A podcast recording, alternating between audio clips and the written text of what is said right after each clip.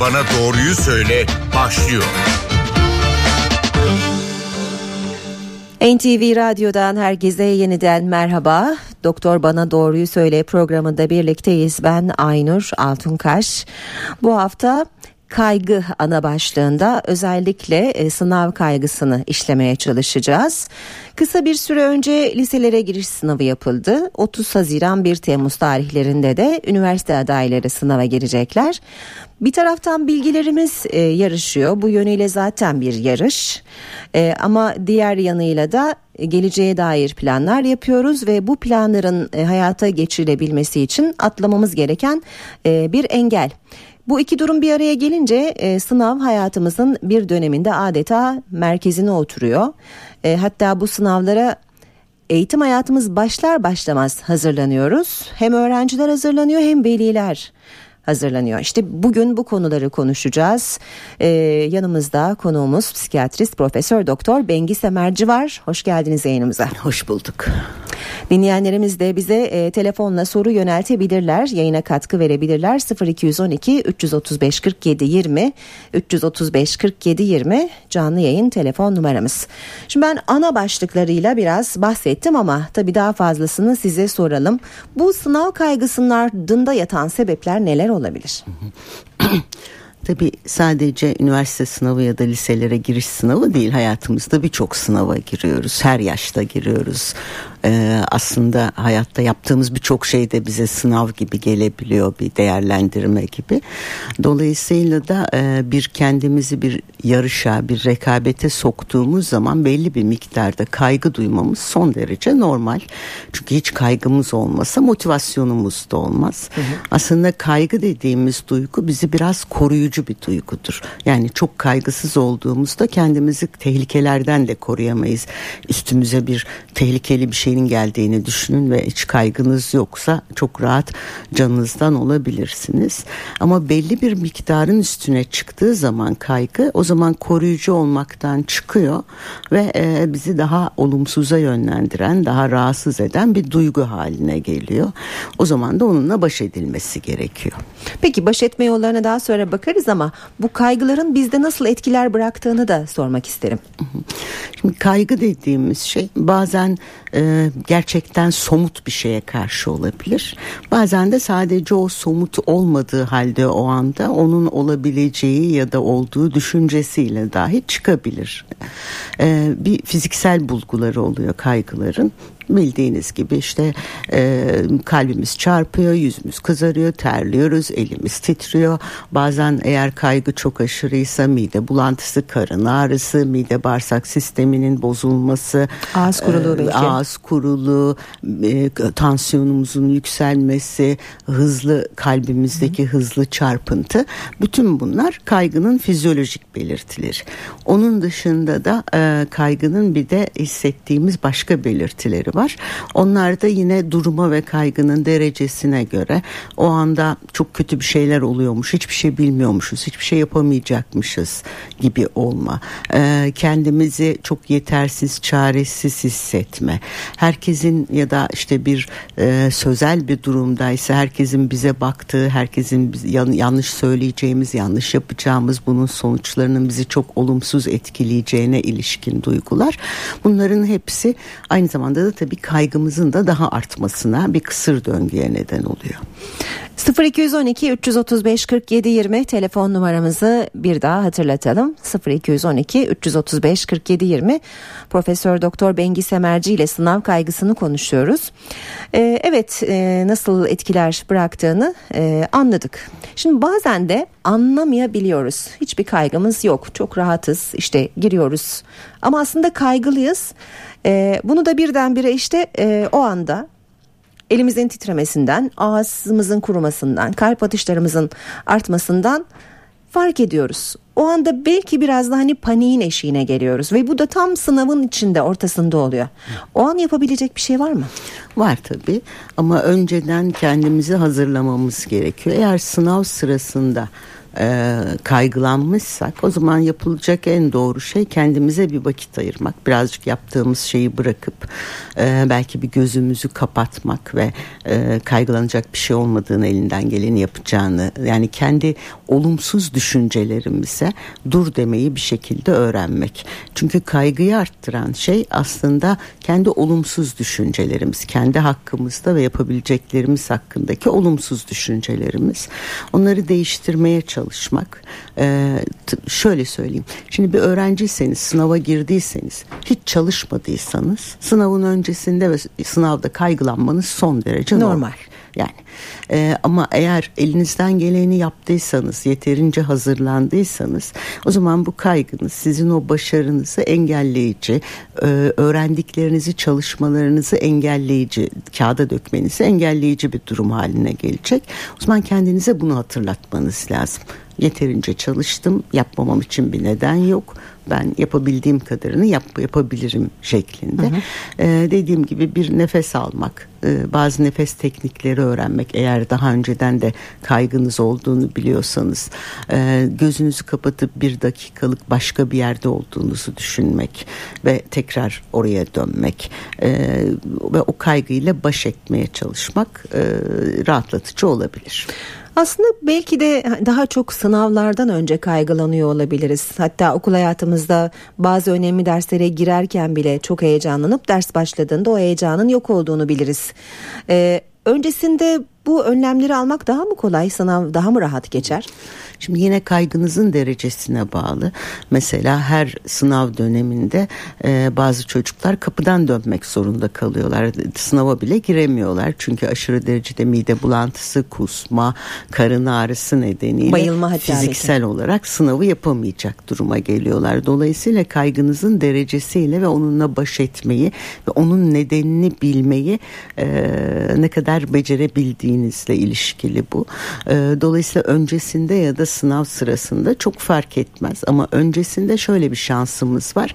Eğer kaygılı da olduğumuzu biliyorsak o kaygımızı arttıracak şeylerden uzak durmak e, ya da çevremizdekilerin bizim kaygımızı arttıracağı şeylerden uzak durmasını sağlamak.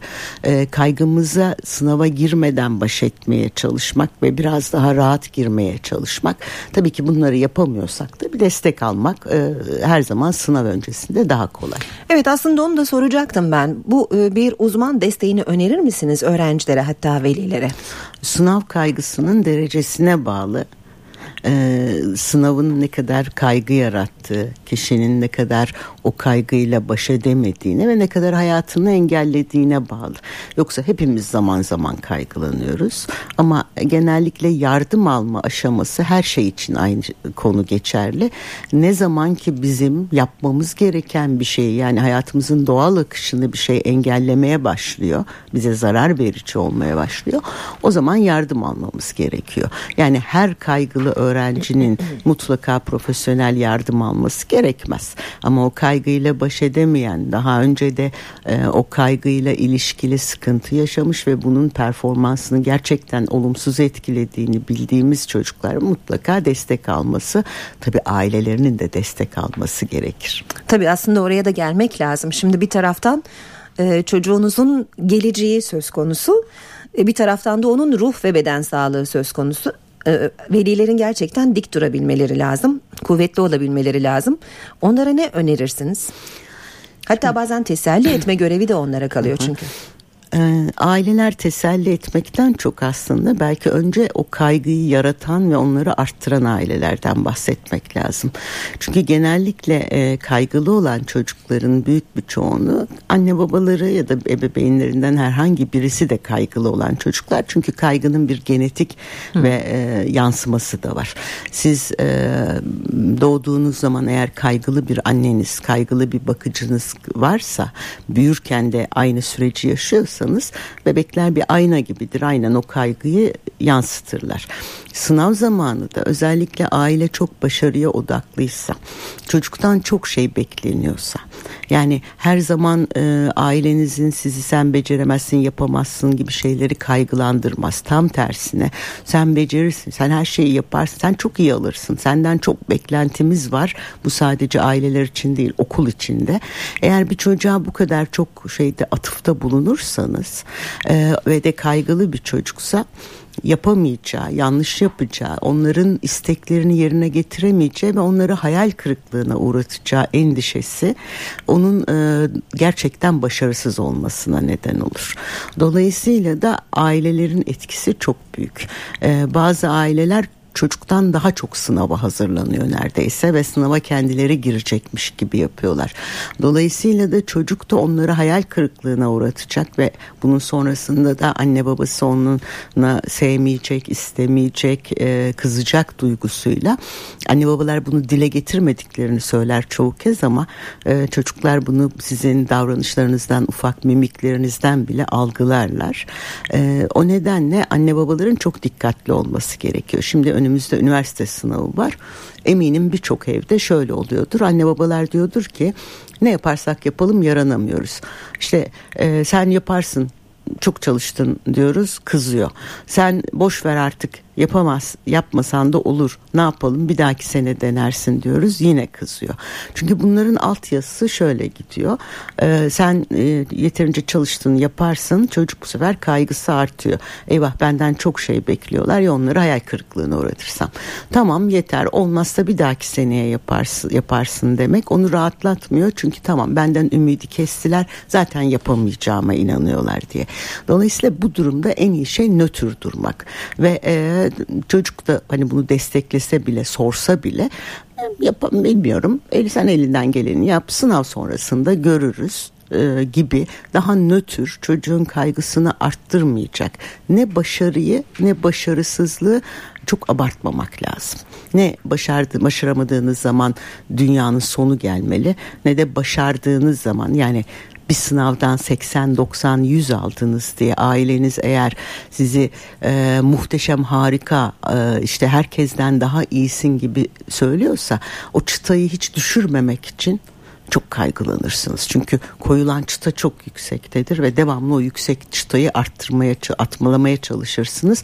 Üstelik de işin kötü tarafı siz atladıkça çıta daha da yükselir. Bu da sizin kaygınızı daha da arttırır. Ee, onun için ailelere çok büyük iş düşüyor. Bu süreçte aile bütünlüğü bozulmuş e, kişiler oldu mu? E, tanıklık ettiniz mi böyle ailelere? Aile bütünlüğü bozulmaktan çok tabii evde de tartışma oluyor. Özellikle ebeveynlerden bir tanesi bu konuda çok e, kaygılı ve bu konunun üzerinde çok duruyorsa adeta çocuktan çok kendi sınava girecekmiş gibi hazırlanıyor. ve öbür ebeveyn bunu normalize edemiyorsa o zaman anne baba arasında tartışmalar evet. başlıyor. O da başka bir probleme. O da çocuğun kaygısının daha da artmasına neden oluyor. Çünkü çocuklar böyle durumlarda eyvah benim yüzümden tartışıyorlar. Dolayısıyla yine ben suçluyum diye düşünür ve yine kaygıları artar. Aslında bu sorunlar böyle sınav odaklı bir hayatımız olduğu için gibi geliyor şimdi siz anlatırken. Özellikle eğitim hayatında. Güzel tabii ki bizim eğitim sistemimizdeki sınavlar yargılanabilir, konuşulabilir ama dediğim gibi hayatın her alanında sınav var. Yani işe girerken de sınava giriyorsunuz. Sonuçta her değerlendirme e, bir çeşit sınav olarak kabul edilebilir ve kaygılıysanız eğer e, her türlü en ufak bir değerlendirme bile sizin için sınav olacaktır. Dolayısıyla siz her şeyi sınav olarak algıladığınız zaman eğitim sistemi ne olursa olsun fark etmeyecek. E, eğitim sistemi kaygıyı arttırabilir ki arttırıyor tabii ki ee, ama kaygılı olan çocukların temelinde sadece eğitim sistemini hani sınavları kaldırırsak onların kaygıları geçmeyecek. Peki telefon numaramızı bir kez daha hatırlatalım 0212 335 47 20 335 47 20 Doktor Bana Doğruyu Söyle programında bugün sınav kaygılarını konuşuyoruz. Profesör Doktor Bengi Semerci ile. Şimdi e, sınav odaklı dedik hayatımız. E, çok kaygılandık e, eğitim hayatında. Bu sınavları bir şekilde atlattık. Ama atlatamamış da olabiliriz ve bu bizim iş hayatımıza bir şekilde yansımış olabilir. Örneğin toplantılara girmeden benzer kaygıları yaşıyor olabiliriz ya da üstümüzde yapacağımız görüşme öncesi ya da görüşme sırasında benzer kaygıları yaşıyor olabiliriz. Ee, bunların temelinde hep o e, geçmiş yıllardaki kaygılarımız mı vardır yoksa biz zaten kişilik olarak böyle miyizdir? Kaygılı insanlar dediğim gibi kaygının e, genetik yapısı var, aile içindeki yetiştirilme ve tutumlar var, kişinin bireysel özellikleri var. Yani tek bir nedene bağlamak mümkün değil. E, ama genellikle bu bahsettiğiniz durumlarda yani işte bir sunum yapacağınız zaman, toplum önünde konuşacağınız zaman, e, okulda bunu yapmamanız mümkün. Parmak kaldırmazsınız. Size soru sorulmadığında çok da sesiniz çıkmaz. E, böylelikle olaydan kurtulabilirsiniz ama e, bir işte ya da hayatın herhangi bir alanında bir sunum yapmanız gerektiği zaman e, eğer kaygılı bir kişiyseniz orada temel mekanizma şöyle işliyor. Ne kadar hazırlanırsam hazırlanayım hata yapacağım. Herkes bana bakacak. Herkes benimle dalga geçecek. E, dolayısıyla da rezil olacağım. Yani aslında onun temelinde bir becerememe duygusu. Yapamayacağım, yeterince iyi olmayacağım ve insanlar benimle uğraşacaklar duygusu yatıyor. Tersten de bakabiliriz. Bütün eğitim hayatımız boyunca hep birinciliğe oynamış olabiliriz. Hep yüksek notlar peşinde koşup almış da olabiliriz. Bu bizim iş hayatımızı nasıl etkiler peki? Şimdi biliyoruz ki okuldaki alınan ben hep şunu söylüyorum öncelikle not her zaman başarıyı ölçen bir şey değildir. O yüzden ailelerin e, bazı aileler yani o kaygıyı arttıran aileler mesela çocuk eve geliyor 95 aldım diyor sınavdan ve şöyle bir cevapla karşılaşıyor. Senden daha yüksek alan var mı? Dolayısıyla bu çocuğa verilen mesaj şu. E, eğer seni sevmemi istiyorsan en iyi olman lazım. Dolayısıyla da çocuk hayatı boyunca hep o en iyi olma üzerine koşmaya başlıyor. Ee, ve o en iyi olma duygusu e, olmayacağını düşündüğü zaman yani deneyebileceği aslında çok da başarılı olabileceği bir kere birçok şeyden vazgeçiyor. Çünkü bakıyor tartıyor ben bunda en iyi olamam o zaman bunu hiç denemeyeyim diyor. Ya da daha kötüsü denemek zorunda kalıyor. Yani çıtayı bir kez geçemediği zaman da hayal kırıklığı, yıkımı çok fazla oluyor. İşte ben biliyordum zaten bunun böyle olacağını ve bunu beceremedimle bu sefer kaygısı sadece sınava bağlı değil bir anksiyete bozukluğuna dönüşüyor ve e, hayatın her alanını etkilemeye başlıyor. Dolayısıyla kaygılı büyüyen çocuk erişkin dönemde de kaygının birçok çeşidini çıkarıyor. Ee, bütün araştırmalarda onu gösteriyor. Eğer çocukluk döneminde kaygılıysanız benzer kaygı olmasa bile ve o kaygıyla mücadele edilmemişse, o geçirilmemişse çocukluğunuzda erişkin dönemde kaygıyla birlikte hatta depresyon vesaire gibi bir sürü e, hastalığa da temel hazırlayabiliyor. Ve e, kaygı yani anksiyete bozukluğu dediğimiz şey o yüzden çok önemli ve çocukların çoğunda var. Hele e, bizim ülkemizde olduğu gibi anne babaların da çok her anlamda sadece sınav anlamında değil başarı odaklı olduğu e, çok fazla çocuktan hep çok en iyi en harika en muhteşem olmasını istediği zaman e, bir süre sonra çocuklar bir seçim yapıyorlar. Ya o kaygısı çok artıyor.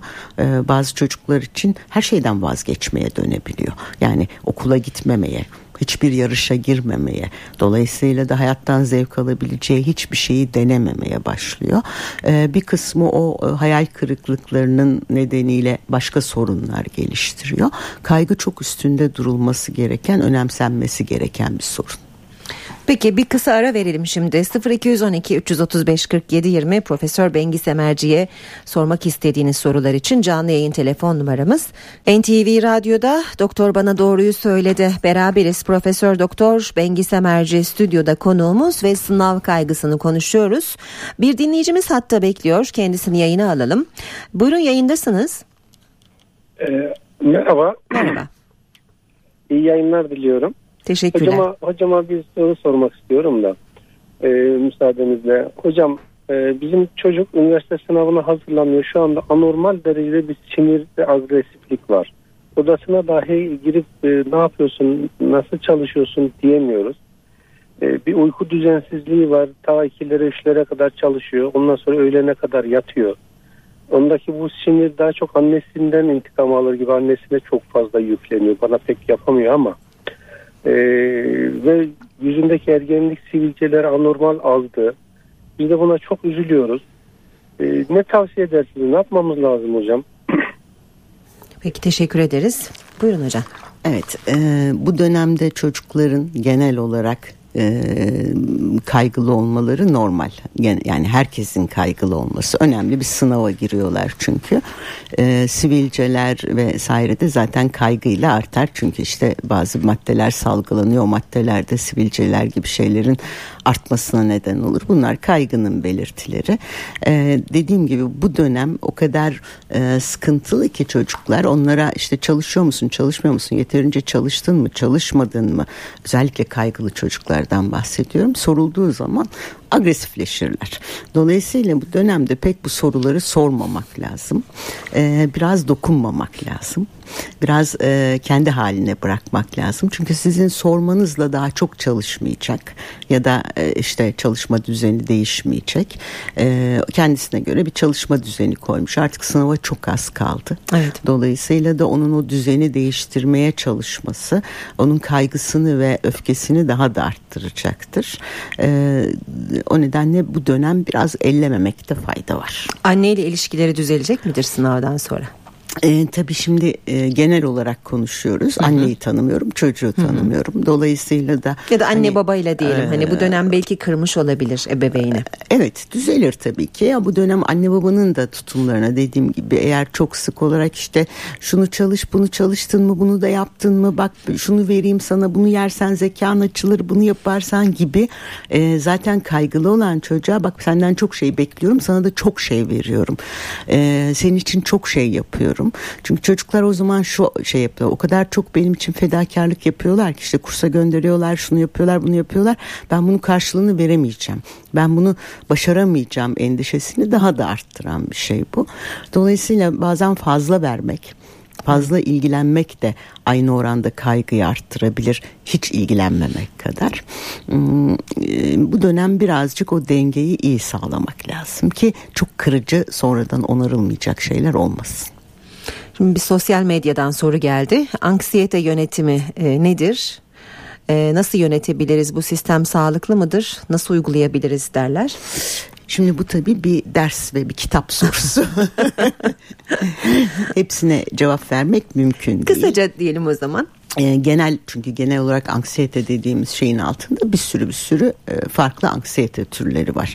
E, eğer sınav için konuşuyorsak e, tabii ki sınav öncesi eğer çok anksiyeteliysek dediğim gibi bir e, yardım almak ve bir profesyonel eşliğinde hem nefes alıp verme tekniklerini öğrenmek hem e, kendimizi o kaygımızı nasıl kontrol edeceğimizi öğrenmek ki bunun bir takım bizim davranışçı yöntemler dediğimiz işte olumsuz düşüncesine dur deme kendini durdurabilme kaygısını durdurabilme yöntemleri var onları e, öğrenmek e, ve sınav sırasında eğer kaygılanırsak neler yapacağımızı öğrenmek.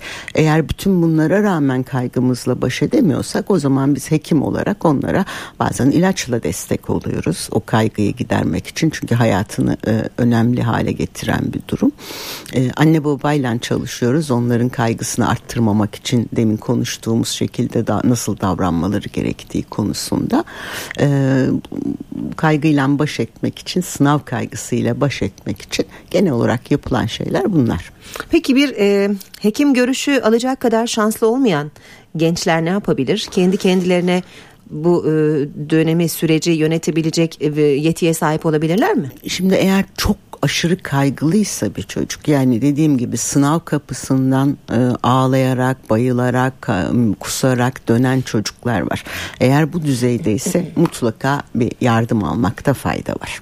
E, ama e, daha az bir kaygı için bu bahsettiğim nefes alma tekniklerini e, herhangi bir kaynaktan bir kitap okuyarak internetten bularak nefes alma kontrol etme teknikleri öğrenilebilir. Ee, kendi başınıza yapabileceğiniz yapabileceklerinize bakılabilir. Kaygınızla nasıl baş edeceğinize. De, e, yine olumsuz düşüncelerinizi durdurma, kendinize zaman tanıma gibi basit uygulamalar yapılabilir. E, ve o çok aşırı olmayan kaygıyla bu şekilde baş edilebilir. Peki o dönemlerde e, bir panik atak e, yaşanmış yine bir dinleyici sorusu. E, bu panik atak kalıcı olur mu? E, hayatımızın bundan sonrasında da panik atakları geçirebilir miyiz diye sorarlar. Şimdi panik atak dediğimiz şey hepimizin dönem dönem geçirebileceği bir şey. E, belli bir süre süren ve e, bütün demin saydığımız kalp çarpıntısı, e, mide bulantısı, bütün e, anksiyete belirtilerinin, bütün kaygı belirtilerinin fiziksel olarak görüldüğü ve bunun yanı sıra da kontrolümü kaybedeceğim, öleceğim, çıldıracağım gibi düşüncelerin akla geldiği bir süreçtir ve hani hiçbir müdahale yapılmasa bile kendi kendine geçer Hı. genellikle. Bu hepimizin dönem dönem geçirebileceği bir şey. Ama eğer panik ataklar çok sıklaşmaya başlarsa, tekrarlamaya olmaya başlarsa birçok panik atak geçirmeye başlanırsa o zaman biz panik bozukluktan bahsediyoruz.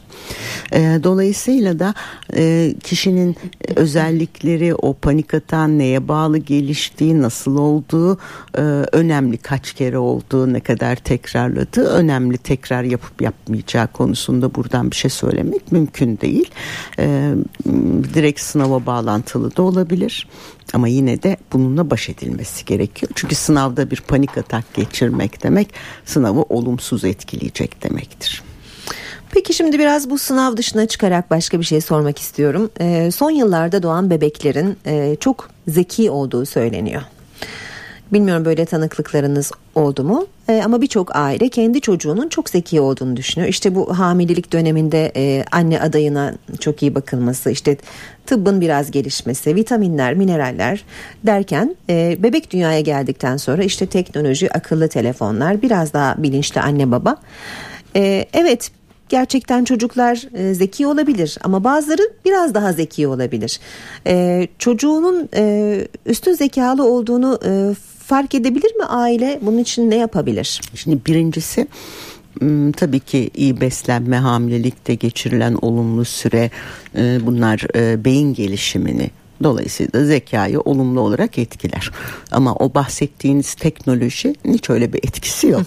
Hmm, teknoloji zeka geliştirici bir şey değildir. E, hele 0-3 yaşta beyin gelişiminin devam ettiği, hızla devam ettiği, beyin gelişimi 3 yaştan sonra da devam ediyor ama hızlı olarak devam ettiği dönemde teknoloji e, beynin gelişmesi yani zekanın gelişmesi demek beyindeki nöron dediğimiz sinir hücrelerinin sürekli yeni bir şeyler öğrenerek yeni bağlantılar yapması demektir. Bunlar da teknolojiden öğrenilmez. Çocuğun dokunarak, oynayarak e, e, başka şeylerle daha somut şeylerle ilgilenmesiyle gelişir. Yani burada işte benim çocuğum cep telefonunu çok güzel çözdü işte oyun indiriyor falan evet, cep telefonu, diyen anneleri çürütmüş oluyoruz. Evet, cep telefonunu çözmek için zeka gerekmiyor. ee, araba kullanmak için bile 75 IQ yetiyor. Yani e, teknoloji o kadar e, zeka Etkili gerektiren değil. bir e, şey değil. E, bir şeyi indirmeyi öğrenmek, kaldırmayı öğrenmek vesaire. E, önemli olan burada e, tabii bu yeni de değil. E, ben atasözlerini çok doğru söylüyorum kuzguna yavrusu Şahin gelirmiş. E, anne babaların çoğu çocuklarının çok zeki olduğunu söylüyorlar. Evet çocuklar tabii ki bizden daha zekiler. Daha çok uyaranları var. Daha çok e, fazla uyarana maruz kalıyorlar. Daha e, iyi şartlara maruz kalabiliyorlar. Ama bu onların çok zeki olduğunu göstermiyor. E, bizim üstün zekalı denmesi için bir çocuğa hmm, işte birçok çocuk logoları okur mesela çünkü ezberler gördüğü zaman işte NTV diyebilir çok rahatlıkla ama o NTV okuduğu için değildir ezberlediği içindir. Eğer 3 yaşına gelmeden bir çocuk kendi kendine hiçbir şey yapılmadan okuma yazmayı öğreniyorsa Evet gerçekten üstün zekalı diyebiliriz. Ee, zeka gelişimi devam eden bir şey ve çocuklara böyle bir yaftayı hemen yapıştırmak ve onu normal doğal sürecinden koparıp farklı bir yere taşımak aslında hem zeka gelişimi hem normal gelişimi için de zararlı da olabilir. Çünkü bir çocuğun her şeyden çok oynamaya, e, kendi yaşıtlarıyla birlikte olmaya, e, yaramazlık yapmaya, bir şeyleri ellemeye, dokunmaya, e, beyin gelişimi için onlara ihtiyacı var. Onları engellemiş oluruz. Çocuğun üstün zekalı olması değil zekasını uygun bir şekilde ve doğru kullanması çok daha önemli. Bunun için de bir hekim tavsiyesine muhakkak ihtiyaç var galiba. Muhakkak değil ama eğer böyle bir şey yani e, hekimler yani aklı başında hekimler hiçbir zaman e, benim çocuğum üstün zekalı diye gelen ailelere zeka testi yapmazlar. Zaten şu anda Türkiye'de 6 yaş altında yapılan zeka testlerinin geçerlilik güvenilirlikleri çok sağlıklı da değil. 6 yaş üstünde yapıyoruz genellikle. Dolayısıyla da zeka ile ilgili testler aksine tam aksine zeka ile ilgili bir sorun olduğu, gelişimsel bir sorun olduğu zaman daha önem kazanır. Çünkü gelişim sırasında o yaşlarda bulduğunuz zekanın bir 3-5 yıl sonra aynı olacağını bilemezsiniz ve çocuğa siz böyle bir şey atfederek büyütürseniz bu sefer müthiş bir hayal kırıklığına uğrayabilir. Hiçbir çocuğun büyütürken tek bir özelliğini, tek bir şeysini çok ön plana geçirmemek lazım. Yani e, akıllısın, güzelsin, başarılısın hiç fark etmez ama bir özelliğini bir insanın küçüklüğünden itibaren e, sadece tek bir özelliğini överseniz hem öbür özelliklerin üstünde durmaz sadece onun üzerinde durur hem de onu yitirdiği anda ya da onun olmadığını fark ettiği anda e, düşeceği miktar çok büyük çok yüksek. Evet. Peki son dakikalarındayız programın bir e, telefonumuz daha var. Buyurun yayındasınız sizi dinliyoruz. E, merhabalar İstanbul'dan arıyorum ismim Harun. Buyurun. E, benim 3 yaşında bir oğlum var daha yeni 3 yaşına bastı dün. Nice yıllara e, diyelim. 2 yaşından beri hatta 1,5 yaşından beri e, İngilizce sayıları sayıyor. Bütün hayvanları İngilizce olarak biliyor. Mesela e, sebzeleri İngilizce olarak biliyor. Yani e, abartısız 300-400 kilometre e, kelime şu anda İngilizce konuşuyor. Ne yapmam gerekiyor onun için bilgi aldı. Teşekkür ederim. Biz teşekkür ederiz. Ee, İlginç yani bir konu aslında yani çocukların, açtım ama. Çocukların dil gelişimi eğer e, Şimdi anne babaların fark etmedikleri bir şey var. Çocuklar anne babalarını özellikle de küçük çocuklar anne babalarını mutlu etmek için çabalar. Çünkü onun anne babayı mutlu ettikleri zaman sevildiklerini düşünürler. Son derece düz bir mantıktır bu. Kötüysem sevmezler, iyiysem severler. Evet. Ve sizin gözünüzün içine bakarlar. Ne yaptığınızda daha çok ilgi gösteriyorlar. Ne yaptığınız zaman sizi takdir ediyorlar. Eğer ben bir kelime söylediğimde takdir ediyorlarsa ben hep onları öğrenmeye başlarım. Çünkü ben herkes gibi takdir edilmek evet. isterim ee, evin içinde bir İngilizce konuşan kişi varsa yani ebeveynlerden bir tanesi Türkçe birisi İngilizce konuşuyorsa çocukla çocuğun İngilizce konuşması son derece normal. Tabi e, sayın dinleyiciye şeyi sormak lazım Türkçe gelişimi nasıl? Çünkü e, ana dilini tamamlamadan yeni bir dil öğrenmesini çok önermiyor dil bilimcilerde. E, kendi dilini hakim olması gerekiyor. E, bol çizgi film izliyor olabilir. Ya da birisi ona öğretiyordur. Kendi başına bir çocuğun oturup da e, bunları öğrenmesi mümkün değil. Yani bir yerden duyuyor evet. olması lazım. Dolayısıyla yapacak bir şey yok. Diğer şeylerine bakmak lazım. Hani bu harika, diğer yeteneklerine, diğer gelişimine, lazım. diğer özelliklerine bakmak lazım. Peki biz buradan tekrar bir sınava bağlayalım ana konumuzdan fazla sapmadan çünkü programımız da bitmek üzere. Hemen bir iki belki küçük şey Tabii. söyleyelim. Bir anne babalar lütfen sınava siz girmiyorsunuz. Ee, sınav onların sınavı sizin sınavınız değil. Sizin e, elinizden geleni yaptınız. Şimdi biraz kenara çekilin. Sadece onlar isterse destek olun. Ee, ve her zaman söyleyeceğiniz şey sen elinden gelenin en iyisini yap kalanı önemli değil olmalı. Çok başar, çok başaradın, çalışmadın, çalıştın değil. Ee, sınavdan bir gün önce ders çalışmak doğru bir şey değil. Mutlaka bırakın ders çalışmayı ve sınavdan bir gün önce hem sınava girecek gençlere söylüyorum hem ailelere hayatınızı çok değiştirmeyin. Yemek düzeninizi, uyku düzeni yani daha erken yatayım, işte zeka açıcı şeyler yiyeyim, mideniz bozulabilir. Ee, eğer daha erken yatmaya kalkarsanız zaten uyuyamazsınız bu sefer daha uykusuz kalabilirsiniz. Bir gün önce kalkıp da hayat düzeninizi tamamen değiştirmeyin lütfen. Ee, sınav hazırlıklarınızı bir gece önceden yapın kaleminizi, silginizi her ne gerekiyorsa. Sınav yerine erken çıkın kaygınızı geç kalacağımla arttırmayın ve e, sınav kapısında da çocuklara hadi yapacaksın başaracaksın diye yollamayın içeriye. E, e, sadece onlara sarılmanız ve elinden geleni yap demeniz yeterli. E, sınav sırasında da eğer kaygıları artarsa demin konuştuğumuz nefes alma, bir süre kalemi bırakıp e, olumsuz düşüncelerini yapabileceklerine ilişkin olumluya çevirme, e, kendilerine bir mola verme ve yapabileceklerini düşündükleri sorulardan başlamaları ve e, yapamadıklarını geçerek sonra onlara dönmeleri küçük tüyolar olabilir.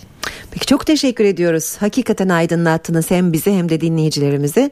İyi ki geldiniz. Tekrar teşekkürler. Ben teşekkür ederim. Sınava gireceklere başarılar.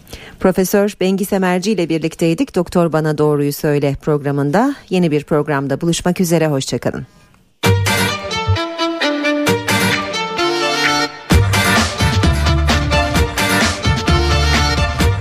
Bana Doğruyu Söyle.